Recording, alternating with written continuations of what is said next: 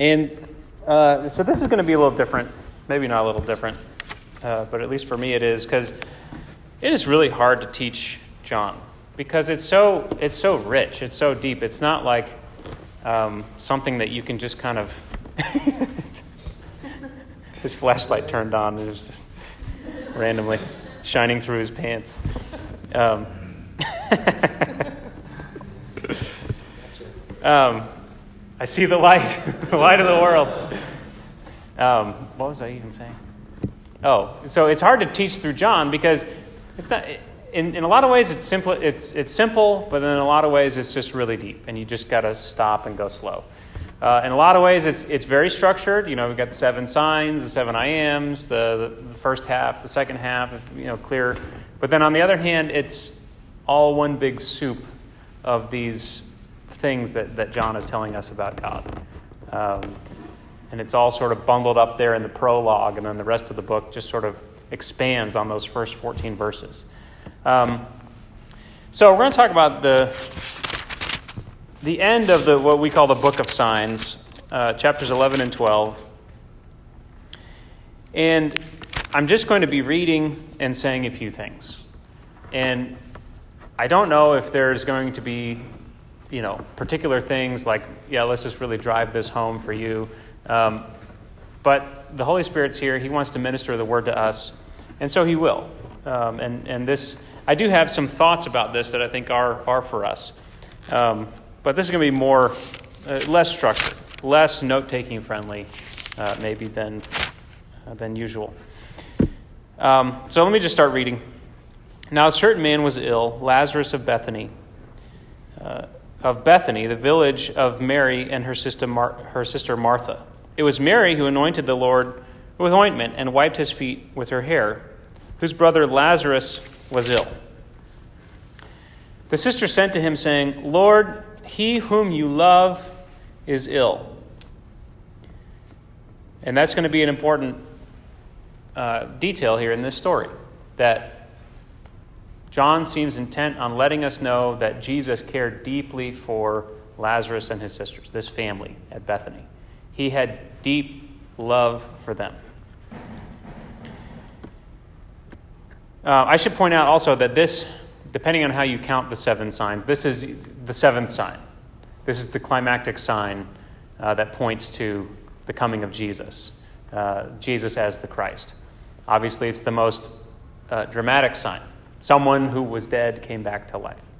The blind man who had been born blind, that was pretty cool because it hadn't been done since the beginning of the world. A man who was born blind received his sight. But now this is even crazier. This Lazarus is coming back from the dead. So, this is really the exclamation point on this series of signs.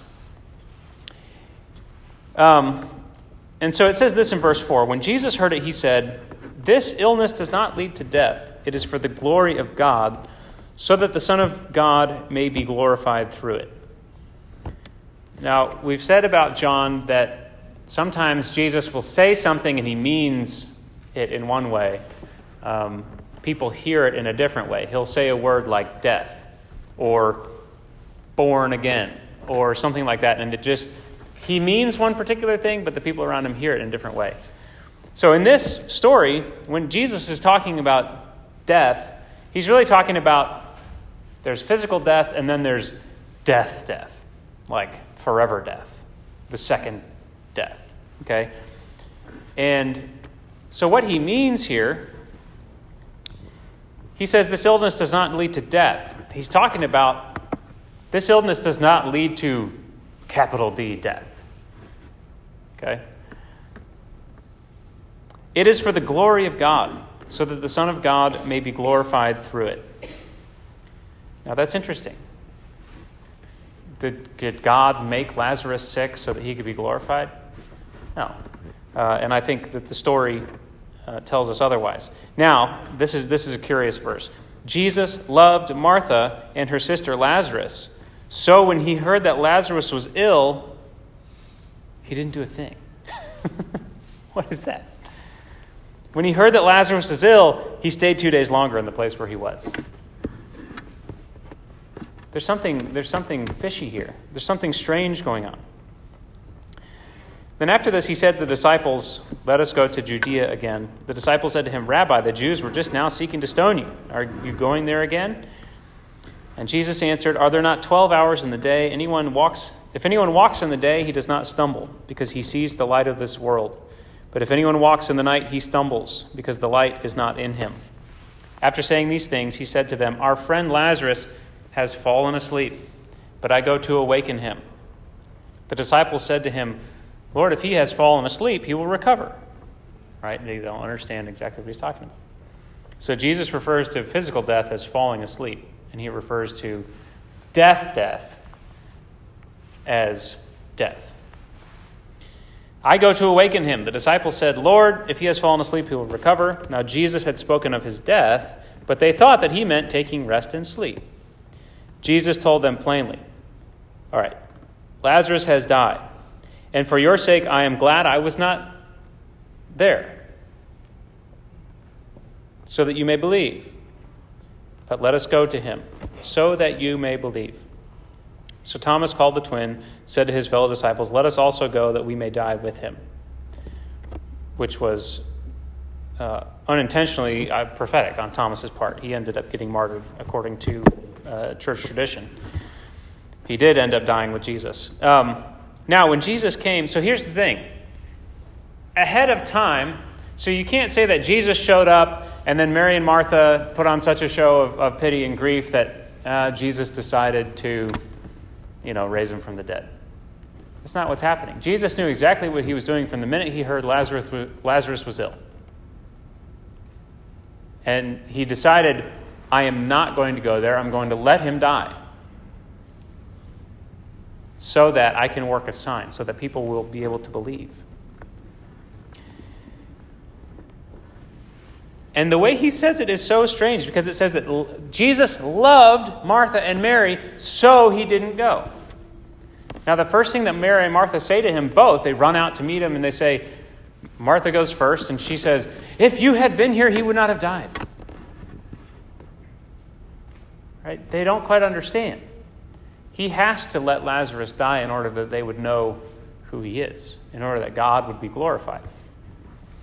It's true. I could have kept him from dying. I did not, and that was on purpose. So then he says in verse 24, Martha, uh, or verse 25, Jesus said to her, I am the resurrection and the life. Whoever believes in me, though he die, yet shall he live. All right, though he die physically, yet shall he live. And really, you can translate that um, come to life. Though he die, yet shall he come to life. Everyone who lives, and everyone who lives and believes in me shall never die for good. That's what that means. And actually, in Greek, I don't know why it doesn't translate it, but it says die in eternity. If you live and believe in me, you will not die in eternity. You will not die for good. Do you believe this? And she said, Yes, Lord, I believe that you are the Christ, the Son of God, who is coming into the world. Mary comes, and uh, in verse 33 it says, When Jesus saw her weeping, and the Jews who had come with her also weeping, he was deeply moved in his spirit and greatly troubled. And he said, Where have you laid him? They said, Lord, come and see. Jesus wept. Um, I'll say something about that in a second. So the Jews said to him, See how he loved him. Jesus loved Lazarus, he loved this family. But some of them said, Could not he who opened the eyes of the blind man also have kept this man from dying? Of course. What's Jesus trying to say here? Then Jesus, deeply moved again, came to the tomb. It was a cave, and a stone lay against it. Jesus said, Take away the stone. Martha, the sister of the dead man, said to him, Lord, by this time there will be an odor, for he has been dead four days. Jesus was, he, he stayed so that it would be, he was dead, dead. That's why he delayed. Jesus said to her, Did I not tell you that if you believed, you would see the glory of God? So they took away the stone, and Jesus lifted up his eyes and said, Father, I thank you that you have heard me. I knew that you always hear me, but I said this on account of the people standing around, that they may believe that you sent me. When he had said these things, he cried out with a loud voice, Lazarus, come out. The man who had died came out, his hands and feet bound with linen strips, and his face wrapped with a cloth.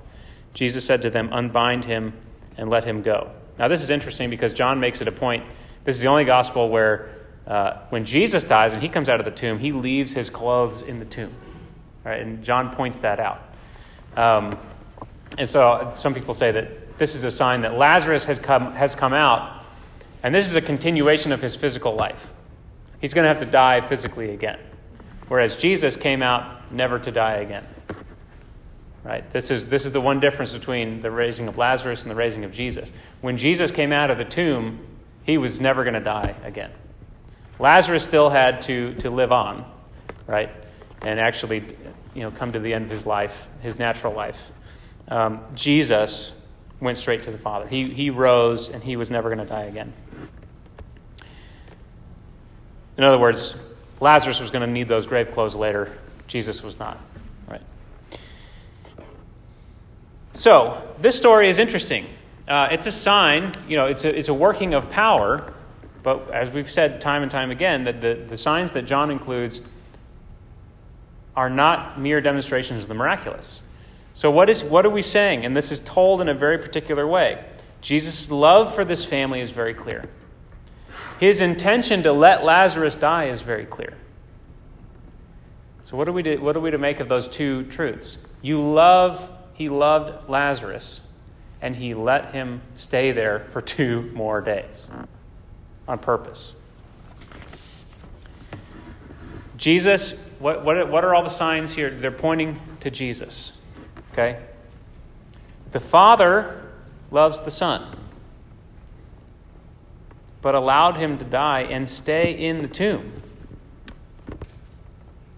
The Father deeply loves the Son but allowed him on purpose to die, knew he was going to die, and let him stay in the tomb so that people would know who God really is. And this is what happen- is happening with Lazarus. Jesus loves Lazarus, and so he lets him stay in the tomb so that people could really see who God is. Right? So the way in which Lazarus is raised and the way in which Jesus approaches it is very clearly he's trying to say, we're not talking about just avoiding death here. That's not what the resurrection life is about. That's not what I've come to establish. I can, I can cause you to avoid death, or I can cause you to die and bring you back to life. Which is better? Which speaks more of the glory of God? The other thing that this shows us is that Jesus has also fully participated in, in, in the grief that's common to humans when they lose a loved one. Jesus is fully man. So he's not just coming and sort of playing around with human emotions. Oh, yeah, I can kill you off and raise you back. No, that was not a pleasant thing for Jesus to do, but he did it so that the Father would be glorified. And we also see that there's this difference between mortality and death forever death. Okay, and forever death is what's awaiting those that don't believe in Jesus. Mortality is what's common to, to every man. Okay? We will die, but if you believe in Jesus, that's not, that's not nearly the end. That has no bearing on, on your eternity. So, uh, when he says the big I am statement here, I am the resurrection and the life, what he's saying is that if you believe in God, mortality is no longer the driving principle of your life. I mean, that's really the driving principle of a lot of people's lives their own lifespan. Right? I am going to die one day. What do I want to accomplish between now and then? That's why people have a bucket list. If you have a bucket list, it means that the driving principle in your life is your own mortality. And Jesus comes to say that no, the driving principle in our lives is not our own mortality, it's glorifying God. If that means dying and even beginning to rot, so be it. Because we know that when we walk in that way with God, though we die, yet shall we live. Mortality is not any sort of uh, final statement in our lives. So, this is the big final time before Jesus himself gives up his life and is, is raised back to life. Um, and it says so much about um, the way he came to show us the Father. The Father was willing to part with the Son and to leave him in the ground so that people would, would be able to come back to him. So, right after this, um, in chapter 12, six days before the Passover, Jesus therefore came to Bethany where Lazarus was, whom Jesus had raised from the dead, and they gave a dinner for him there. How do you give it? How do you? What kind of party do you do for the guy that raised you back to life? uh, so Martha served, and Lazarus was one of those reclining with him at table. What a what a what a dinner! Mary therefore took a pound of expensive ointment made from pure nard and anointed the feet of Jesus and wiped his feet with her hair. I wonder if that was the same spices that they were going to use to cover up Lazarus' stench right? Um, there's no need for it anymore. Let's pour it out at Jesus' feet. So the house was filled with the fragrance of the perfume, but Judas Iscariot, one of his disciples, who was about to betray him, said, Why was this ointment not sold for 300 denarii and given to the poor?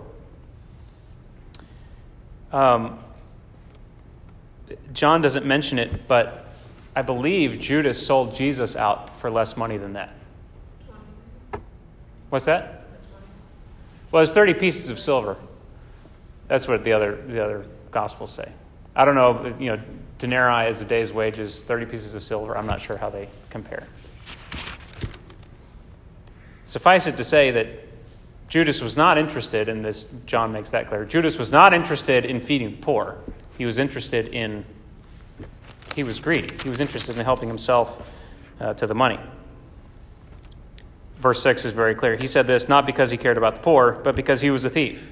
And having charge of the money bag, he used to help himself to what was put into it. Uh, he ends up, this guy who gets righteously angry about this extravagant waste of money ends up selling out Jesus. Right? Talk about an extravagant waste of the greatest treasure that there ever was. Um, so, he, he enters into uh, Jerusalem. Let's go to verse uh, 12. The next day, a large crowd that had come to the feast heard that Jesus was coming to Jerusalem. So they took branches of palm trees and went out to meet him, crying, Hosanna! Blessed is he who comes in the name of the Lord, even the King of Israel. And Jesus found a young donkey and sat on it, just as it is written Fear not, daughter of Zion. Behold, your king is coming, sitting on a donkey's colt. And this is a statement about the humility of Jesus. Right? This is not that that uh, verse, that prophecy, is saying that he's not come. The king is, does not belong on a donkey. The king belongs on the most glorious war horse that you have available. And here comes Jesus, and he grabs a donkey and he sits on it, and he's riding in. His disciples don't understand these things, but as soon as it says, when, when Jesus was glorified, then they remembered these things had been written about him and had been done to him. And then we begin to just conclude this whole section um, where Jesus is saying, listen, here's, here's the bottom line. Here's the, the whole uh, heart of what this book of signs is pointing to in my life. Um, Verse 20 Now those among who went up to worship to the feast were some Greeks. These came to Philip, who was from Bethsaida in Galilee, and asked him, Sir, we wish to see Jesus. Philip went and told Andrew. Andrew and Philip went and told Jesus, and Jesus answered them, The hour has come for the Son of Man to be glorified. Truly, truly, I say to you, unless a grain of wheat falls into the earth and dies, it remains alone. But if it dies, it bears much fruit. Whoever loves his life loses it, and whoever hates his life in this world will keep it for eternal life. So this is what it all comes down to. There are two there are two worlds in John. There is above, there is eternity, eternal life, and there is the world here mortality, uh, corruption, sin. And Jesus is saying if you, if you love your life in this system, in the world, you're going to lose eternal life. But if you hate your life here, if you part with it, if you don't live to your own mortality, you're going to find a, a much greater life. 27. Now is my soul troubled. And what shall I say? Father, save me from this hour? But for this purpose I have come to this hour. Father, glorify your name. Father, what shall I say? If you were here, I wouldn't have to die?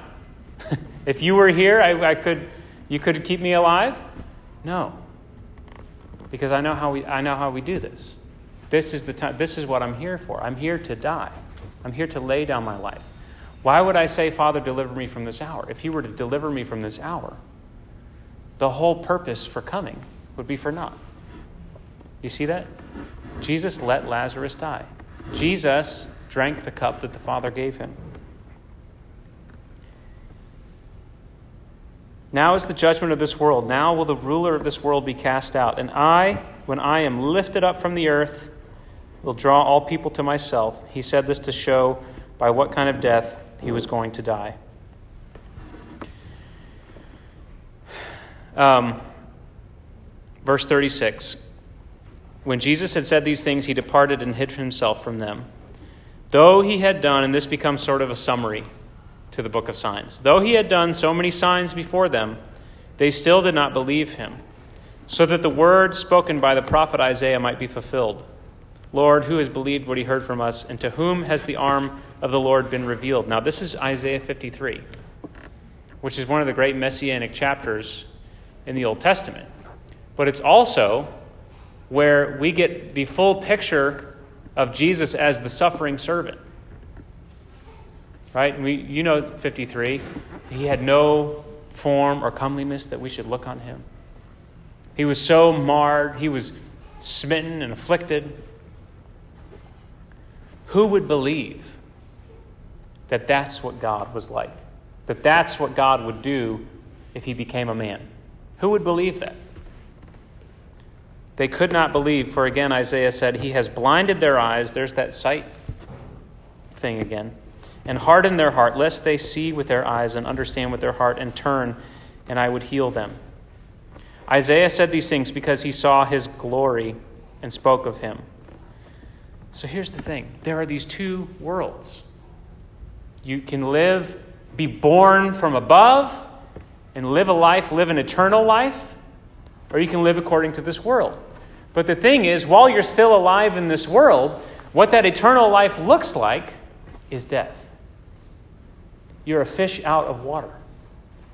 It looks totally different from what we see a full life being, from what the world calls a full life. If you glorify God, if you're full of the glory of the Lord, what that looks like in the world is death, is being on a cross, is laying down your life. That's what the glory of God looks like in this world. If you are looking for the glory of God, somewhere other than the cross, somewhere other than the, the self sacrificial love that God has, then it's not real glory. What is it? Many of the authorities believed in him, but for fear of the Pharisees, they did not confess it, so that, it would be, so that it would not be put out of the synagogue, for they love the glory that comes from man more than the glory that comes from God.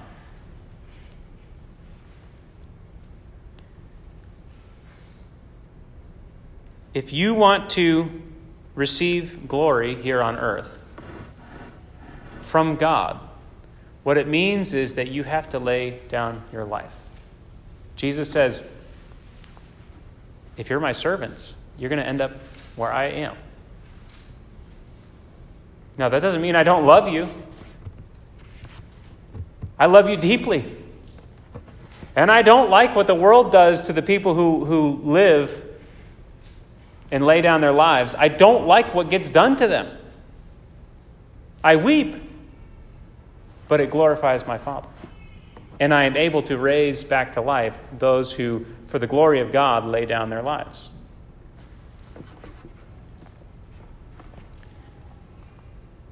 So that's something that John really points us to very clearly. The fact that to glorify God in the world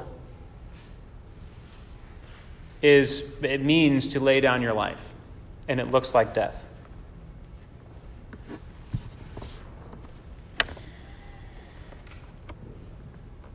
Jesus cried out and said, Whoever believes in me believes not in me, but in him who sent me. And whoever sees me sees him who sent me. I have come into the world as light, so that whoever believes in me may not remain in darkness. If anyone hears my words and does not keep them, I do not judge him, for I did not come to judge the world, but to save the world.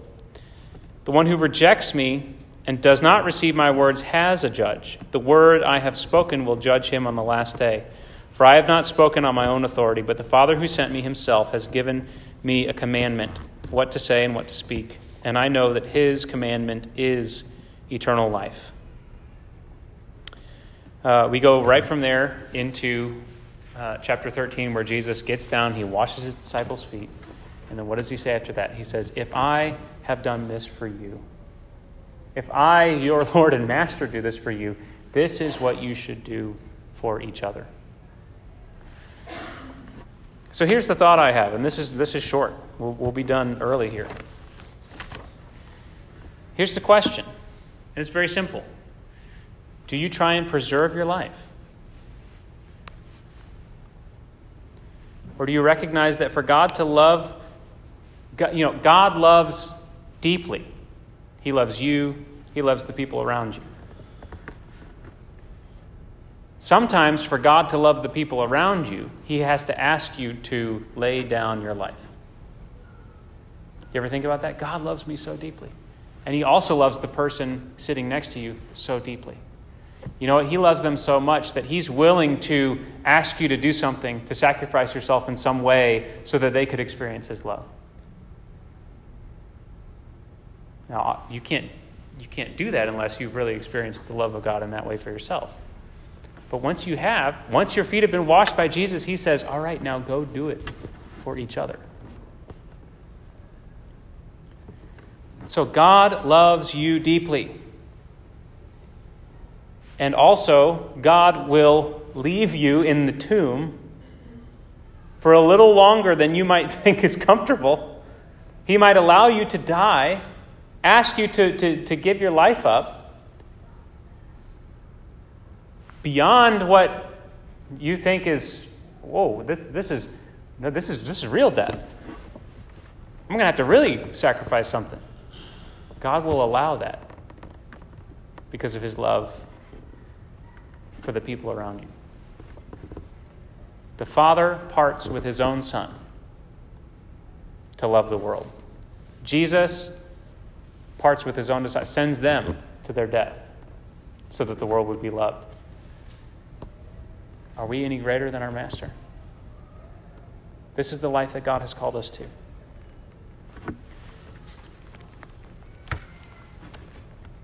So we really don't know, we really don't know how to love.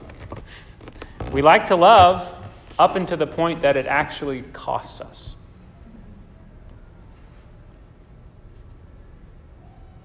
And then we start to say that, well, God, can't you you know, if you're here, can't you, can you keep me alive?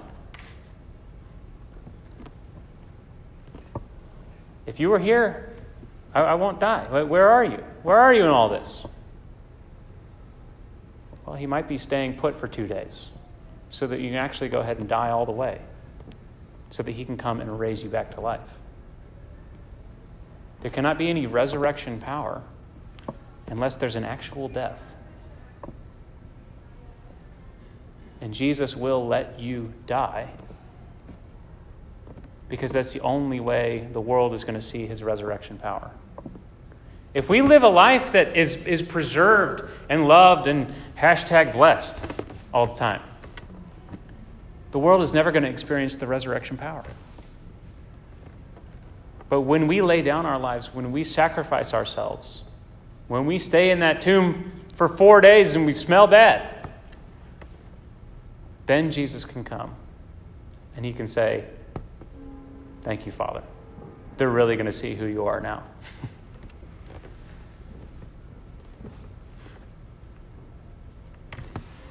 but the question that, that the Father asks us is the same question that Jesus asked Martha Do you believe this? Do you believe this? Do you believe that Jesus will let you die because it's just it's just physical death so that real life can come forth. Jesus goes on and he says, Unless you actually die, you're just going to abide alone. You're just going to be this little seed that's all to itself. But if you, if you die, if you allow yourself to be, go into the ground and stay in the ground, you know, you, can't just put a seed in the ground and go, Where's the tree? It's got to stay in the ground. It's got to stay in the tomb for four days till it begins to decompose. Oh, and then there's life. And then it springs up. So sometimes we want Jesus to be here so we wouldn't have to die. Get here quicker. And sometimes Jesus says, No, you have to stay. You have to start to decompose before life can actually, resurrection life, can actually come forth. So think about your life. Um, this is very, this applies to each of us in, in a different way. Who are the people that God wants you to love? All right, if you're married, that's an easy question. If you have kids, that's an easy question. How is it that you love them? Do you let God give you away to them? in a way that seems like death. Really? I mean, do you love them up to the point where it costs you and then and then it becomes self-preservation? Then it becomes calling on God to preserve your life? Or do you allow yourself to be fully given away? When Jesus stays put for 2 days, do you recognize what he's doing? Do you know that he is allowing you to actually go into the ground and die?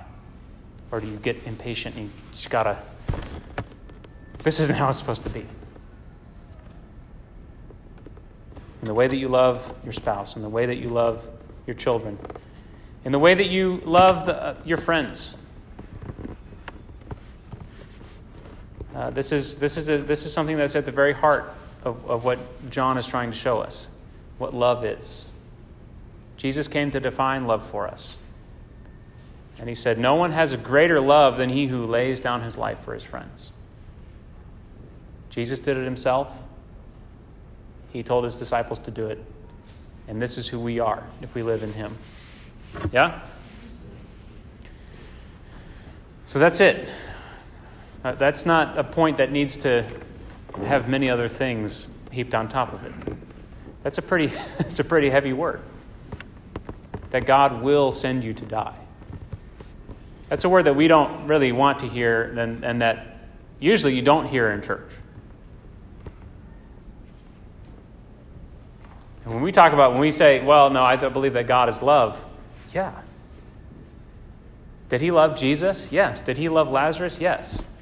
That doesn't mean that he doesn't allow us and even require of us a deep act of self sacrifice in a way that seems like death to us. But man, once we do that, once we lose our lives in this world, we actually find out what, what life is really like. And we experience resurrection power. Amen? Let's pray.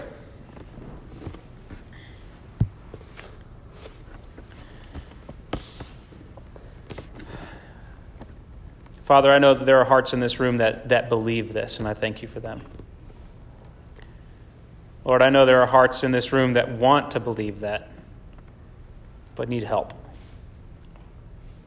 Just like Thomas, who are willing, who see where you're headed, who want to do it, and who say, I believe, but on the end of it, we have to tack on that phrase, but, but help my unbelief.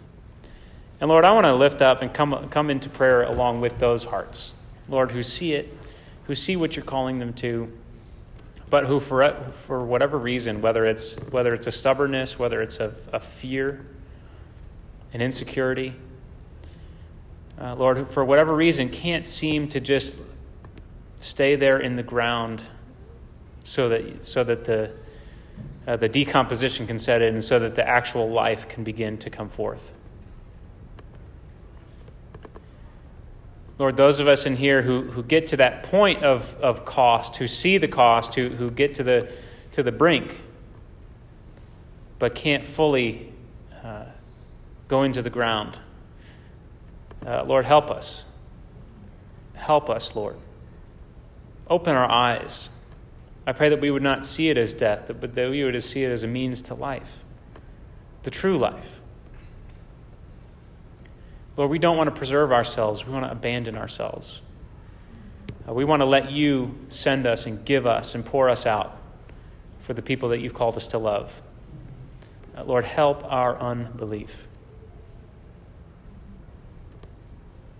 And Jesus, we thank you that uh, you yourself did not just sit back and require this of us, but that you actually enacted it, Lord.